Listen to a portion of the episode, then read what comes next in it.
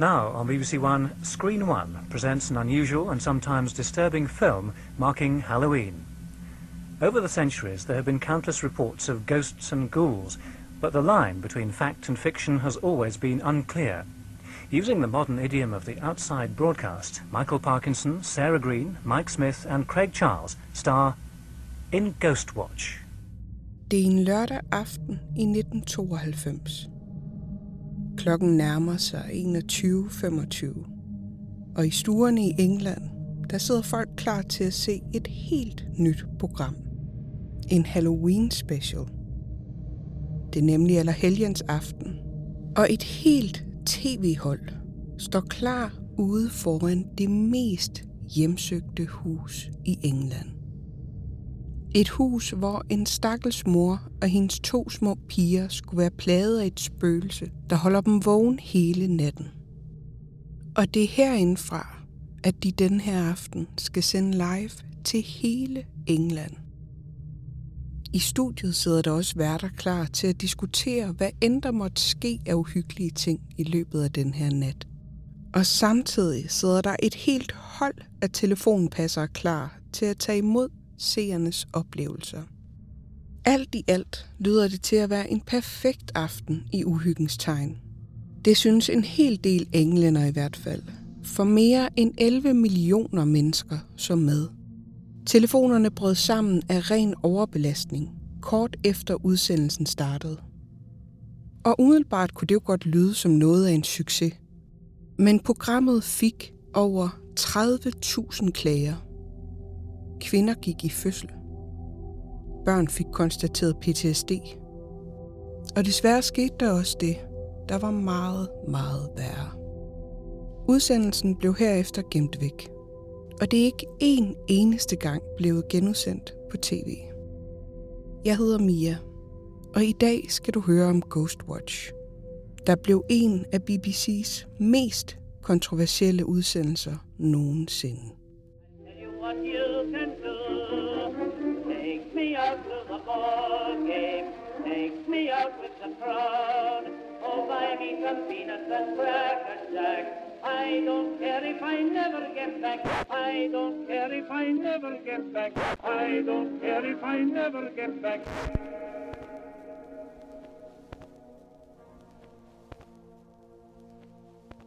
Inden vi går helt i gang, så vil jeg lige minde dig om årstallet. Vi er i 1992, og der findes ingen sociale medier. Der er ikke en smart nyhedsapp, hvor du lige kan tjekke og følge udviklingen eller se, hvad der sker. Der er ingen diskussioner på Facebook eller Twitter. Og for det meste må du vente til morgennyhederne på tv eller radio, hvis der ikke stod noget på tekst-tv. Vi er i en tid, hvor de fleste husstande i England har mindst ét fjernsyn, men der findes stadig kun fire kanaler at vælge imellem.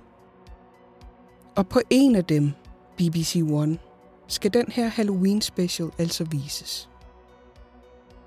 Der er blevet reklameret en hel del i løbet af ugen.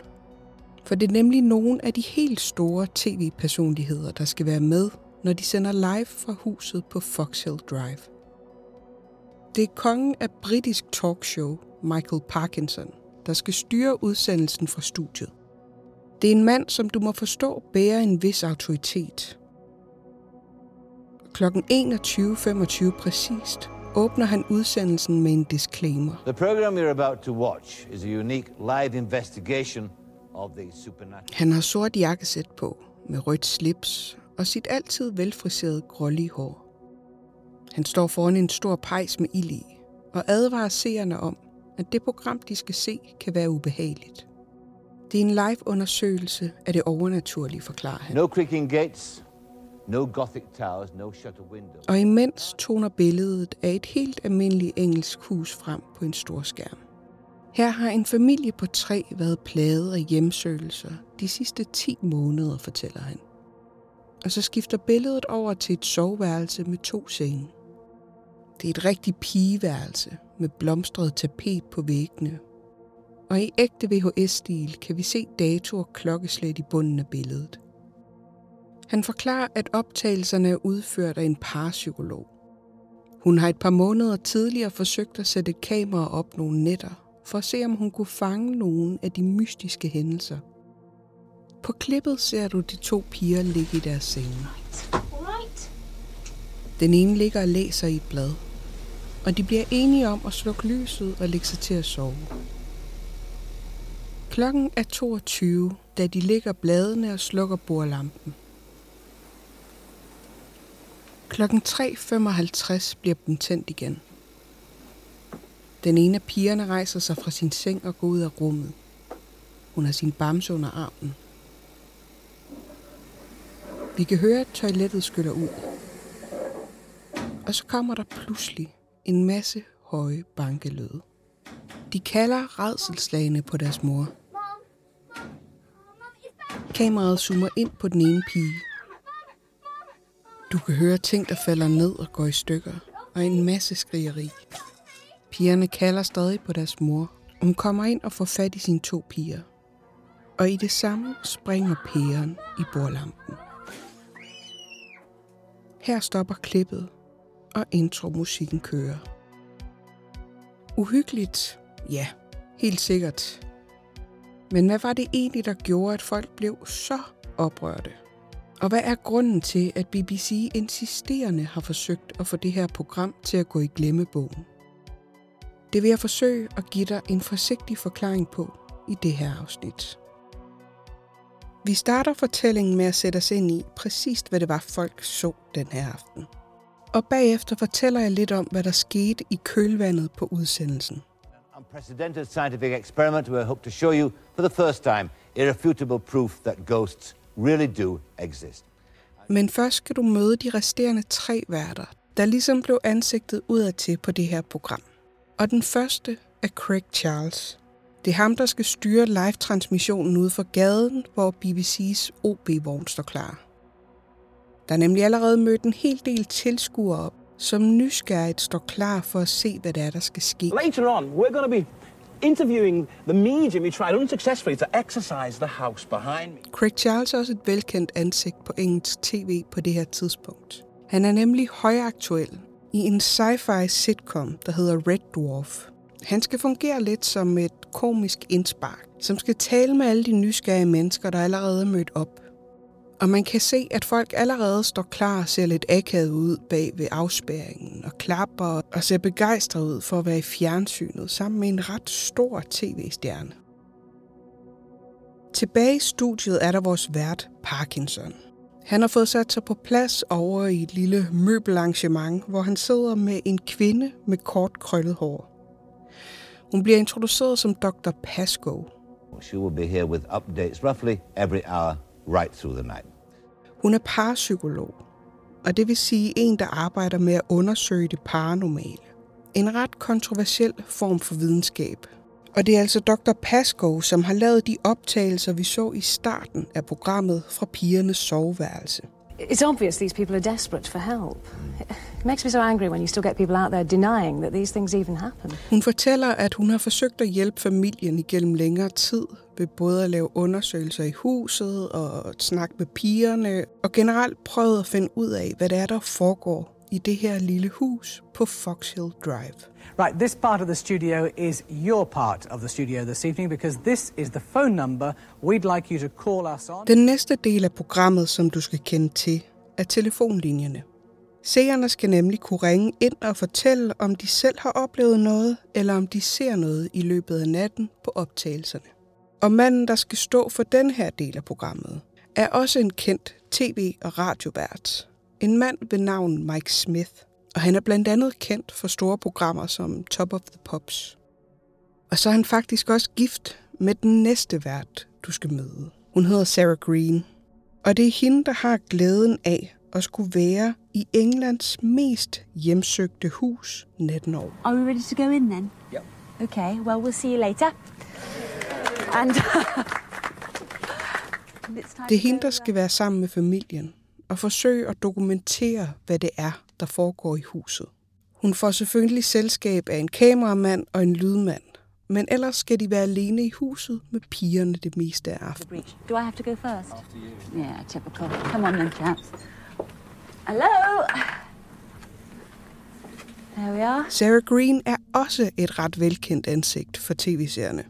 Hun har nemlig været vært på et af de mest populære børneprogrammer på engelsk tv. Et program, der hedder Blue Peter. Og på billeder fra huset kan vi se, hvordan at hun storsmilende leger med pigerne. De spiller spil og hygger sig og leger i huset. Og det er ret tydeligt at se, at de prøver at tage hensyn til, at det altså stadigvæk er to børn, som er med i det her program. Så de prøver at gøre det så hyggeligt som muligt, på trods af, at omstændighederne er ret uhyggelige. Men det er ligesom de værter, du skal kende til. Studieverden Parkinson, der sidder sammen med parapsykologen Dr. Pasco, Mike, der holder styr på telefonerne, Craig, der står på gaden, og Sarah, der er i huset. Jeg ved godt, det er mange at holde styr på, men vi skal nok finde ud af det sammen. Der er selvfølgelig en masse småsnak, stillen frem og tilbage mellem kameraerne, men alt det springer vi lige over, og så fortsætter vi med det næste vigtige, der sker i udsendelsen. Vi skal nemlig have historien om spøgerierne. Hvad er det præcist, der foregår i huset? Who was the first person to experience something? Suzanne. We had a bit of an argument because Suzanne wanted to stay up and watch some film, and I wouldn't let her. Og den ældste pige forklarer, at det hele startede, da hun en nat vågnede ved, at der stod en skikkelse neden for fodenden af hendes seng. Mum came in to tuck me in. Instead, she just stood by the bed, looking at me. Hun var overbevist om, at det var hendes mor, der var kommet ind for at se til dem i løbet af natten. Men skikkelsen sagde ikke noget. Den forsvandt bare ud af døren igen. Og da hun fortæller det til hendes mor, så siger moren, at hun tror, at hun har drømt. Lige præcis den her nat havde hun nemlig ikke været op og se til dem. Hun var faldet i søvn på sofaen i stuen, så det kunne ikke have været hende. Et par nætter senere var det moren selv, der havde oplevet noget. Hun vågnede ved høje bank fra væggene, hele vejen rundt i rummet. Pigerne hørte det også, og for at de ikke skulle blive for bange, så forklarede hun det med, at det var rørene, der larmede. Og den forklaring holdt hun sig til, hver gang der skete noget. So afterwards, whenever Kim heard something, she'd say, It's Pipes. Pipes is here. Og på den måde er ånden, som larmer i huset, kommet til at hedde Pipes. Altså det engelske ord for rør. Pigerne omtaler Pipes som en mand. Han larmer i væggene, og så bor han i hulrummet under trappen. Den mindste af de to piger rejser sig fra sengen, og så følger hun kameraholdet med nedenunder. Hun fører dem hen til siden af trappen, hvor vi kan se en låge, der er cirka samme højde som pigen selv. Døren er blevet sømmet over med et bræde, og du kan ikke åbne det længere. Det her er en pipespor. Gennem en lille spræk øverst op kan man lige kigge ind, og her fortæller den lille pige, at hun har set ham. Hun piller lidt ved træet og kigger lidt genert ned i jorden – og så forklarer hun, at hun har set ham tydeligt nok til, at hun har tegnet ham. De finder tegningen frem og viser den til kameraet. Vi ser en skikkelse, der er iført en kjole eller en form for klæde, der har knapper hele vejen ned til jorden. Hovedet er mærkeligt deformt.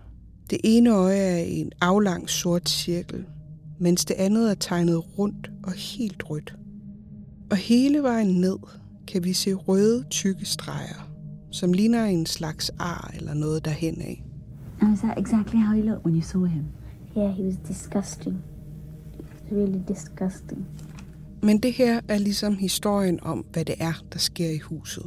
Og vi kan ligesom fornemme, at pigerne især er omdrejningspunktet for de her spøgerier.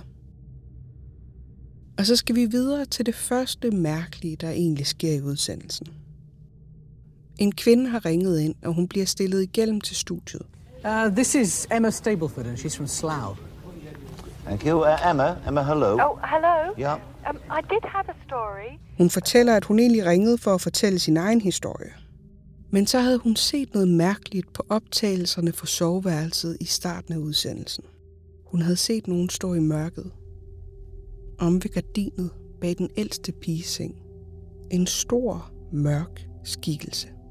De virker noget afvisende i studiet. Dr. Pasco, som har foretaget optagelserne, fortæller, at hun har set dem igennem hundredvis af gange, så hun synes, det var mærkeligt, hvis der var noget, hun havde overset. Men de vil forsøge at få optagelserne op igen, så de kan prøve at kigge. Men der bliver ved med at komme opkald ind om det. En 8-9 andre mennesker har ringet ind og fortalt, at de også har set en skikkelse i baggrunden. Det samme klip, som vi så i starten af programmet, toner frem på fjernsynet bag dem. Og som vi så til at starte på, så ligger den ene pige og læser, de slukker lyset, men der, bagerst i værelset, op ad gardinet, kan vi se opridset af en stor skikkelse. Den ser næsten lidt gennemsigtig ud, men man kan se den tydeligt. Der kommer lidt lys ind fra vinduet, og det rammer skikkelsen på armen og lidt af kroppen og undersiden af hovedet. Det er ret tydeligt, at der er noget, men de kan ikke se det i studiet. De spoler tilbage, og vi ser klippet igen. Men nu er det væk. Gardinet ser ud præcis som det gjorde i starten af udsendelsen. Der står ikke nogen. Dr. Pascoe forklarer det med pareidolia. Det her med, at menneskehjernen gerne vil finde ansigter i ting, der nødvendigvis ikke har det. Du har måske set en stikkontakt, der har smil til dig, eller et ansigt i en sky eller sådan noget. Så de afskriver det i studiet, og så stiller de tilbage til huset. Som ser i dag, havde vi jo nok bare spolet tilbage på vores smart-tv. Eller bare pauset, så vi kunne se nærmere på, hvad det var, der stod deromme. Men vi er jo i 1992, og det er simpelthen bare ikke en mulighed. I stedet må du bare følge med videre i udsendelsen. Dr. Pascoe fortæller lidt om de ting, hun har oplevet ved familien, og hvad for nogle undersøgelser hun har lavet, og hvad for nogle beviser hun har samlet sammen. Hun afspiller noget bånd med nogle uhyggelige stemmer, og hun viser billeder og ting frem, som hun har samlet. Og så ser vi også nogle billeder af den ældste pige. Hun har ridser i hele ansigtet og i nakken og på halsen. Ildrøde krassemærker. De taler lidt om poltergeist. Noget, som vi tit har hørt om i forbindelse med unge mennesker. Især i en meget kendt engelsk sag, som nogle år før fyldte en del i medierne i England. Men det skal vi nok komme tilbage til lidt senere. Uh, Sarah's got something important for us. Sarah? Yes, what is it? What you got? Der er nemlig begyndt at komme lyde. Krasse lyde inden for væggene. Kameramanden og Sarah forsøger at følge lydene rundt i huset. Og så starter bankelydene. De samme bankelyde, som vi hørte allerførst i klippet. De skifter mellem de statiske kameraer, der er sat op i huset. Og man kan se, at det kun er den ene af pigerne, der ligger i sin seng. Den anden er væk. De skifter mellem kameraerne og forsøger at finde den rigtige vinkel. De zoomer ind, og der sidder hun. Den ældste af pigerne, og hun hamrer et eller andet ind i væggen. Og det er tydeligvis hende, der laver bankelydene. Det er både skuffende og en ret akavet situation. I studiet kan vi høre Parkinson afskrive det hele som et stort svindelnummer. Og her bliver Dr. Pasco ret sur. Hun har jo oplevet ting, set ting, som ikke kan forklares. Selvom man måske mest har lyst til bare at afbryde udsendelsen her, så stiller man alligevel tilbage til huset. Alle er tydeligvis ret berørt af situationen. Moren er kommet tilbage for at trøste pigerne, og hun afviser, at det hele er falsk. Pigen græder og siger, var det ikke det, I ville se? Og stemningen har virkelig ændret sig. Den her lidt medfølende omsorg for en frustreret mor med to små piger i et hus er lidt forsvundet. Nu er det mere lidt akavet og ubehageligt at se på. For at prøve at lette stemningen en smule, så stiller de om til en seerhistorie. En ung kvinde fortæller om et hus, hun er vokset op i. Og så sker der noget mærkeligt. For båndet begynder at hoppe og spole frem og tilbage. Og til sidst så må de afbryde det. Og i stedet for går de over til telefonerne. Yes? Hello, am I on? Yes, you're, you're, uh, you're on BBC One's Ghost Watch. Now, what do you want to tell me about? Det er en kvinde, og man kan høre, at hun er oprevet over noget. Hun fortæller, at hendes familie har siddet og set udsendelsen derhjemme. På et tidspunkt, der rører hendes mand glasbordet. Og på trods af, at han kun har strejfet det, så springer glasbordet i stykker. Hun fortæller, at han har skåret sig ret voldsomt, både på hænder og ansigt. Og han er lige blevet hentet af ambulancen. Fortæller, at der er blod på væggene. Og at børnene sidder som klistret til fjernsynet. De vil ikke rykke sig en millimeter. Klokken må være mange nu. Udsendelsen har kørt en hel time. Men på deres ur på væggen derhjemme, der er klokken stadig kun 21.25, som da udsendelsen startede. Hun er desperat, og hun forstår ikke, hvad det er, der sker. I don't know what's going on. Won't take their eyes off the set. And there's blood. There's blood all over the wallpaper. Parkinson giver en advarsel om at stoppe børn for at se programmet. Og så bryder Sarah pludselig ind. Hun vil gerne have opmærksomhed på transmissionen for huset, for der er sket noget mærkeligt igen. De står nede i stuen, og de kan høre kattelyde. Nærmest som om der er katte i væggene. Men de kan ikke se noget, eller finde ud af, hvor lyden kommer fra. Den yngste pige kommer ned og henter dem. Hun vil gerne have dem med op i soveværelset. Og her finder de den ældste liggende i sengen. Hun er helt bleg. Det ligner, hun er i en form for choktilstand. Hun ligger bare og stiger stift ud i luften. Fuldkommen apatisk. Og så har hun pludselig fået røde krassemærker i hele ansigtet. Sarah panikker tydeligvis lidt. Hun efterspørger hjælp fra studiet direkte ind i kameraet. Dr. Pasco siger, at de skal prøve at tjekke pigens temperatur. Hun er brændende varm. Sarah løber ud på toilettet for at få fat i en kølig vaskeklud til hende. Imens hun står ved håndvasken, så kan vi høre et dybt åndedrag. Far sammen og vender sig om. Og så fortæller hun, at hun så nogen ved døren. På det her tidspunkt så vurderer man, at det er ved at være for farligt, og pigerne skal ud af huset. De skal simpelthen i sikkerhed. Om det hele er psykisk eller overnaturligt, så er det simpelthen for voldsomt for dem. Næste vi ser er, at de forsøger at få dem ud og prøver at give dem jakker på. Men de nægter. De skal være ved pipes. De forsøger næsten at bære dem ud af soveværelset. Imens de brokker sig højlydt og råber op om, at de vil være ved pipes. De vil ikke væk. Og så kan vi pludselig høre bankelyden igen. Højt. Men den her gang, der kan vi se alle i huset på én gang. Og der er ikke nogen, der rører ved noget. Kameramanden er bagerst, og som han panorerer kameraet igennem soveværelset, så kan vi pludselig se noget igen ved gardinet. Igen står der en skikkelse. Den her gang har den næsten samme farve som gardinet. Og det virker til, at kameramanden selv så noget mærkeligt, for han panorerer tilbage igen med det samme. Men der er det væk igen. Der kommer flere opkald igennem til programmet. Der er en seer, der ringer ind og fortæller, at deres ur også er stoppet. Hos en anden familie vil mikrobølgeovnen ikke stoppe med at bip. Der er mange, der fortæller, at deres dyr opfører sig mærkeligt. Og der var en anden kvinde, der bare ringede ind panisk, og så smed hun røret på. Det er ret tydeligt, at den her stemning om tvivl nu begyndte at være en mere panisk stemning. Hvad er det egentlig, der foregår? Både i huset på Fox Hill Drive, men tydeligvis også i resten af Englands huse.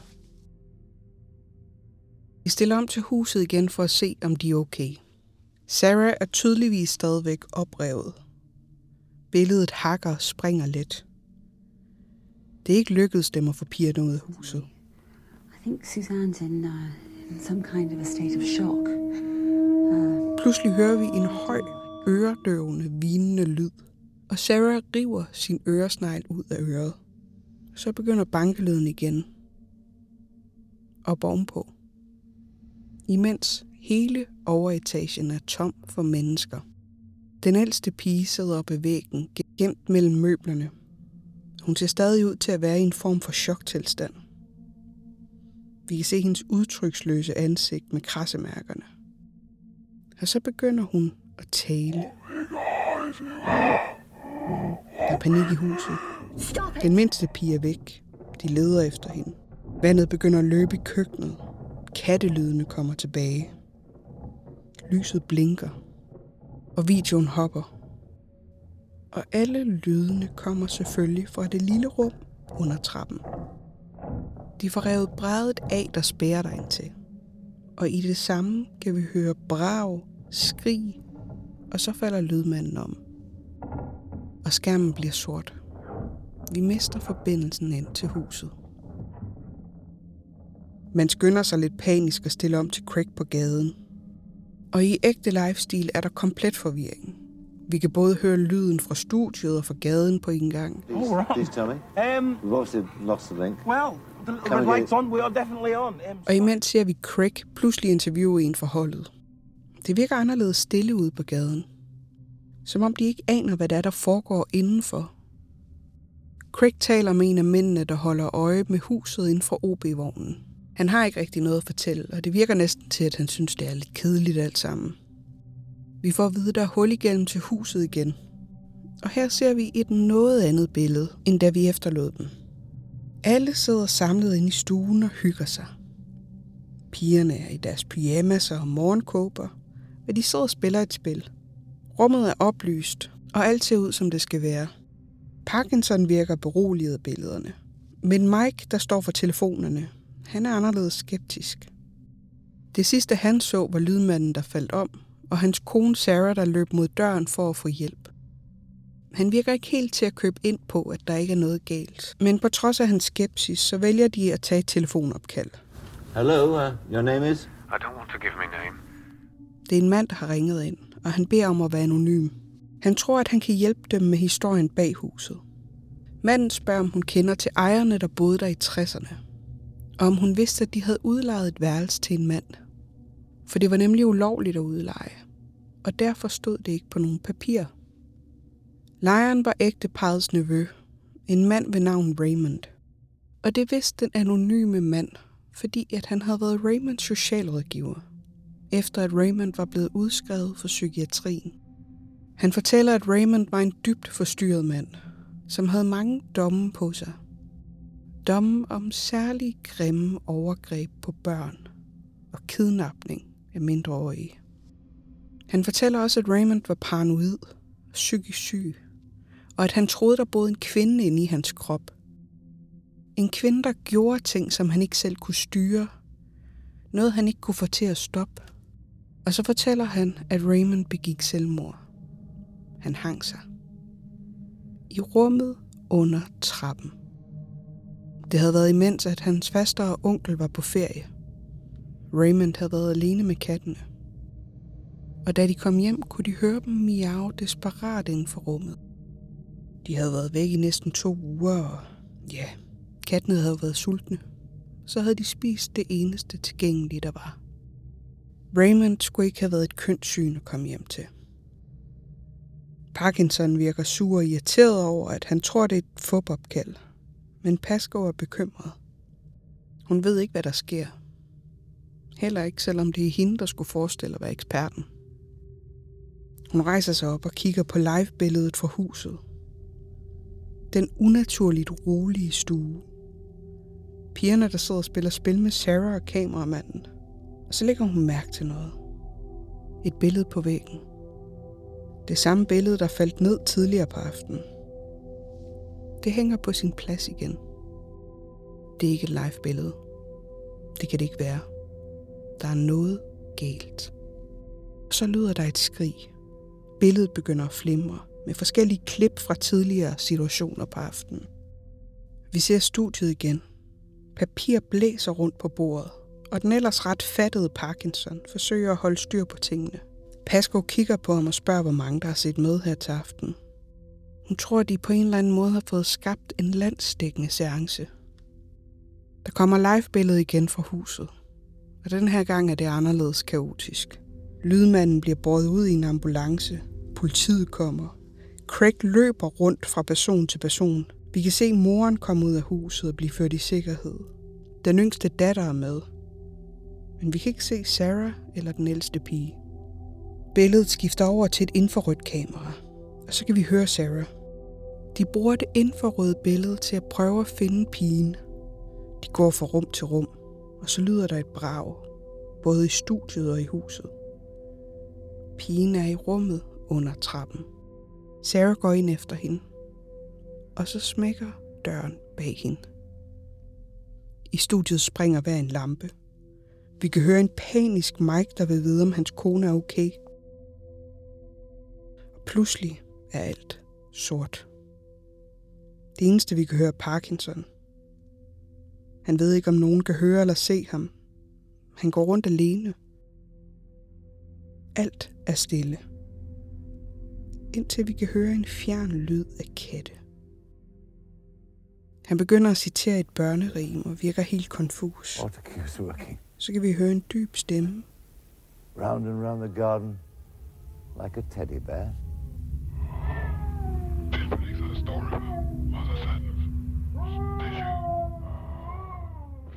Og så bliver billedet sort. Rulleteksterne kører. Men den øverste på listen er ikke en vært. Det er en forfatter. En mand ved navn Stephen Vogue. Og det er ham, der har fundet på hele programmet. For det hele har været fake fra start til slut. Intet har været live. Det hele var et almindeligt tilrettelagt og filmet fjernsynsprogram. Det havde de bare aldrig rigtig sagt. Ikke ud over den 20 sekunders intro til programmet, som du hørte i starten af afsnittet. Her bruger speakeren ordet film om udsendelsen. Og så må du fortælle mig, om den samme intro, jeg lagde i starten af programmet, gjorde, at du gik ind i hele den her fortælling med viden om, at det hele var falsk. Det betyder jo selvfølgelig også, at hvis du ikke var på kanalen 21.25 sharp, hvis du bare tændte fjernsynet eller slog over 15 sekunder for sent, så havde du ikke fået den besked. Og programmet var jo sat til at starte på et lidt sjovt tidspunkt. 21.25 og ikke 21.30, som det måske ofte er. Og måske er det en af grundene til, at der var mange mennesker, der ikke havde den her forforståelse, inden de satte sig ned og så programmet. For der var rigtig mange mennesker, der ikke vidste, at det her det var opsat. Og selvom du måske fortællingen igennem har tænkt, at det ikke kunne være rigtigt det her, så skal du lige tænke over, at vi er altså i en anden tid. Det her var jo før, at hele found footage-genren blev en stor ting. Der havde selvfølgelig været Cannibal Holocaust fra 1980. Men genren bliver jo først rigtig til en ting efter Blair Witch Project, og den udkommer i 1999, flere år efter Ghostwatch. Så selvom det måske virker indlysende i dag, så prøv at sætte dig i seernes sted. Det her var ikke rigtig set før. Ikke udover den gamle radioudsendelse War of the Worlds, hvor George Orwell i 1938 bildte amerikanerne ind, at landet var blevet angrebet af aliens. Men det var måske ikke lige det, der lå forrest i folks bevidsthed i 1992. Og så er der jo stadigvæk hele det her aspekt af, at du ikke kan gøre andet end at sidde og se på det i tv. Du kan ikke tjekke Twitter eller Facebook eller tjekke nyhedsapps. Du kunne selvfølgelig ringe ind, som der bliver reklameret for mange gange under udsendelsen. Det var nemlig en af de kriterier, BBC havde, da man tilbød dem programmet. Der skulle være nogle ting, så folk kunne se, at det her var et opsat program. Det var ikke ægte. Det de blev enige om var, at BBC-speakeren skulle sige, at det var en film, men det startede, og imens skulle man kunne se produktionsselskabets navn og logo, og så skulle der nogle rulletekster på til sidst, så det virkelig understregede, at det her det var altså en slags film. Og i rulleteksterne er selv spøgelset krediteret, så hvis man har set dem med, så burde man ikke være i tvivl. Og så skulle seerne altså kunne ringe ind med bekymringer og klager undervejs. Men da programmet jo ikke var live i virkeligheden, så ville det jo selvfølgelig ikke skulle være Mike og hans telefonhold, som tog imod opkaldet, ligesom det så ud til i udsendelsen. I stedet for ville folk blive taget imod af en automatiseret telefonsvarer, der forklarede, at programmet var falsk og opdigtet. Der var bare det problem, at rigtig, rigtig mange mennesker ringede ind. Og kort efter programmet startede, der brød telefonlinjen ned. Og efter det, der var der ikke flere, der fik beskeden om, at programmet var falsk. På et tidspunkt ringede 20.000 skræmte mennesker ind på samme tid. Og ingen af dem fik beskeden om, at det hele var opsat. I ugerne op til blev der også reklameret for programmet, hvor man omtalte det som et drama. Hvis du havde læst tv-bladet, så ville du også kunne se, at programmet kun varede halvanden time, på trods af, at de i udsendelsen bliver ved med at sige, at de sender live hele natten. Og med over 11 millioner live-seere, så var der stadig rigtig, rigtig mange mennesker, der ikke havde fået det med. Og faktisk var det eneste sted, der ikke blev sagt, at det her det var fake, under selve udsendelsen. Tværtimod, så blev der gjort rigtig mange ting for, at det skulle virke ægte. Små kikser med folk, der ikke ved, de på. Folk, der snakker i munden på hinanden. Så havde de jo også brugt de her profilerede folkekære værter, som befolkningen troede på. Og de spillede jo som sådan ikke rigtig en rolle. De var jo bare sig selv, der lavede et tv-program, der ikke fandtes. Som du måske kan forestille dig, så var der noget af et ramaskrig efter udsendelsen. Og under et døgn efter, der kunne du læse om det i samtlige aviser i landet. Det var det helt store samtaleemne. Folk var rasende. Og selvom der sikkert havde været lige så mange, der var virkelig begejstret for udsendelsen, så er det jo bare tit den anden del, der fylder mest. BBC fik klager om børn, der ikke kunne sove længere. Og en kvinde ringede ind og krævede kompensation for et par bukser, som hendes mand havde besøget i af ren skræk under udsendelsen. I The British Medical Journal, der er der nogle læger, der fortæller om to børn, der efterfølgende har fået konstateret PTSD. I den ene sag står der blandt andet om patienten, at drengen havde været blevet bange over Ghostwatch. Han havde nægtet at se slutningen, han blev ved med at tale om, hvor bange han var for spøgelser og hekse og for mørket. Og han snakkede konstant om det. Han ville gerne bekræfte sig, at det ikke var rigtigt. Han fik angstanfald, og han nægtede at gå ovenpå, fordi overetagen i deres eget hus lignede det i fjernsynet. Han sov med lyset tændt, og så begyndte han at få flashbacks af udsendelsen. Og han prøvede selv at kurere dem ved at slå sit hoved ind i væggen for at få tankerne om spøgelserne væk. Han ville konstant være sammen med sin mor, og nægtede derfor både hende at gå ud, men også at komme i skole. Præcist hvor mange mennesker, der fik PTSD på baggrund af programmet, det vides ikke rigtigt. Men jeg har i hvert fald fundet omtale af en håndfuld sager i forskellige tidsskrifter. En anden, der var stærkt påvirket af programmet, var en ung mand ved navn Martin Denham. Selvom at han var 18 år, så var han ikke helt mentalt aldersvarende. Men hans forældre beskriver ham som en glad, velfungerende mand med både job og kæreste. Den her aften i 1992 sad han i sin stue i Nottingham og så programmet. Han sad og så det sammen med hans mor og far og hans lillebror på 14 år. Under udsendelsen fornemmer forældrene, at Martin han bliver lidt utilpas. Han begynder at krybe lidt sammen på sofaen, og hans mor tjekker, om han er okay – hun fortæller, at han virkede helt hypnotiseret af udsendelsen. I dagene efter begynder forældrene at mærke en ændring af hans adfærd. Han virkede helt besat af snakken om spøgelser. Og så hjalp det ikke, at radiator og rør i huset havde det med at larme, når de blev tændt. Lidt ligesom de havde gjort i programmet på fjernsynet. Martin bad pludselig om at bytte soveværelse. Og han virkede meget bekymret over, at det var de samme lyde, der var i deres eget hus, som der havde været i fjernsynet. Fem dage efter Ghostwatch blev vist på BBC, der begik Martin selvmord. Og i hans lomme fandt man et stykke papir, hvor der stod, hvis der virkelig findes spøgelser, så vil jeg nu blive til et, og så vil jeg være sammen med jer for evigt som et spøgelse. Martins forældre er stadig overbevist om den dag i dag, at det var på grund af Ghostwatch, at deres søn begik selvmord. De sætter også en undersøgelse i gang, som konkluderer, at BBC havde haft pligt til mere end kun at antyde, programmet var opsat. Og efter sagen blev lukket, gjorde man alt for, at programmet blev fuldkommen glemt. Og det gik jo sådan set ud over manden bag programmet. Ham, der havde skrevet det. Han fik nemlig ikke en chance for at forklare sig, eller forklare tankerne bag programmet. Han havde selv præsenteret en idé om at lave en serie i seks afsnit med en vært, der skulle besøge hjemsøgte steder i England. Og det sidste afsnit skulle så være en falsk liveudsendelse, hvor alt skulle gå galt.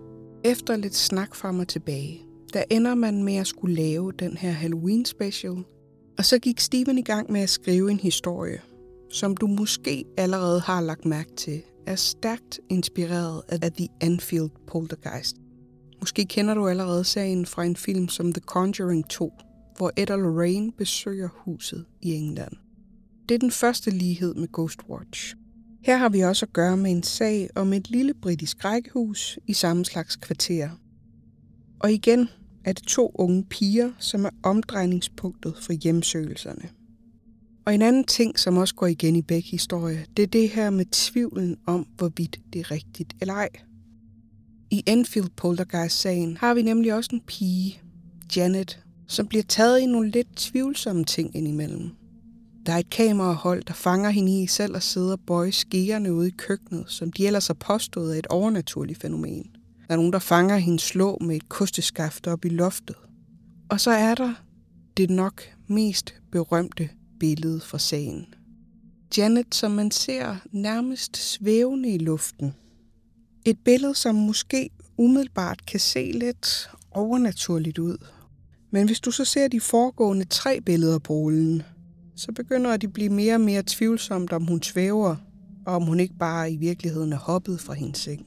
Især fordi, at Janet var medaljevinder på hendes skole i gymnastik. Steven har selv udtalt, at han havde lavet et program, som han selv havde elsket at se. Og at han var ked af, at man aldrig gav plads til at have diskussionen om det her program. Og at BBC i stedet for bare gemte det væk. Og først over 10 år senere får han lov til at tale om det. Og det gør han, fordi man alligevel vælger at udgive udsendelsen på baggrund af stor efterspørgsel. Og i forbindelse med den her jubilæumsvideo, så får Steven endelig lov til at fortælle om hans visioner. Og da internettet bliver en ting, forskellige forer kommer frem, så kan man alligevel finde en rigtig, rigtig stor tilhængerskare af programmet. Der er utrolig mange mennesker, der melder sig på banen og fortæller om, hvor bange de var for at se det. Men hvor pisse fedt de havde syntes, det havde været. Hvor nytænkende det var. Og hvordan det havde inspireret folk til både at skrive historier og, og lave tv og film. I dag virker det til, at Ghostwatch nok har lige så mange tilhængere, som det har modstandere. BBC anerkender stadigvæk ikke helt eksistensen af det. De har skrevet et par artikler om det, men her et par og 30 år senere er det aldrig blevet genudsendt på tv. Der er blevet lavet lignende ting efterfølgende, og udover hele found footage gyser-kategorien i sig selv, så er det jo også blevet en hel genre inde på YouTube, hvor vi i mange forskellige kanaler oplever at følge en eller anden viral historie, som man først tror er én ting, men så viser sig at være noget andet. I dag havde vi jo nok hurtigere kunne afkode, hvad det var, vi så på. Og som journalister selv har lavet tv, og selvfølgelig podcast, så kan jeg godt sætte mig ind i tanken om, at man gerne vil give folk den her fede oplevelse. Ligesom vi forstår, at Steven selv synes, at det havde været fedt at se som teenager. Ligesom jeg havde været sikker på, at jeg ville have været bit af det. Men jeg tror simpelthen ikke, at man havde forudset, hvor galt det egentlig kunne gå. Også selvom man havde taget nogle forholdsregler. Og man havde jo selvfølgelig heller ikke kunne forudse, at sådan nogle tekniske ting, som at telefonlinjerne bryder sammen, ville ske. Jeg tror i hvert fald, at de fleste af jer, der lytter til det her, måske også har været på holdet af dem, der havde syntes, det havde været legendarisk fedt at sidde og se det her. Men Steven Vogue og det her program har nok været omtrent et årti forud for sin tid. Det her har været historien om Ghostwatch, BBC's nok mest kontroversielle program. Tak fordi du lyttede med. Og hvis du vil se programmet, så kan du finde det inde i vores Facebook-gruppe, Fucking Uhyggelig Podcast. Der ligger jeg et link ind, så du selv kan gå ind og kigge det hele. Og tro mig, det er det værd. Hvis du kan lide det, du hører, så kan du hjælpe mig helt gratis ved at skrive en lille anmeldelse af podcastet, hvor end du lytter med.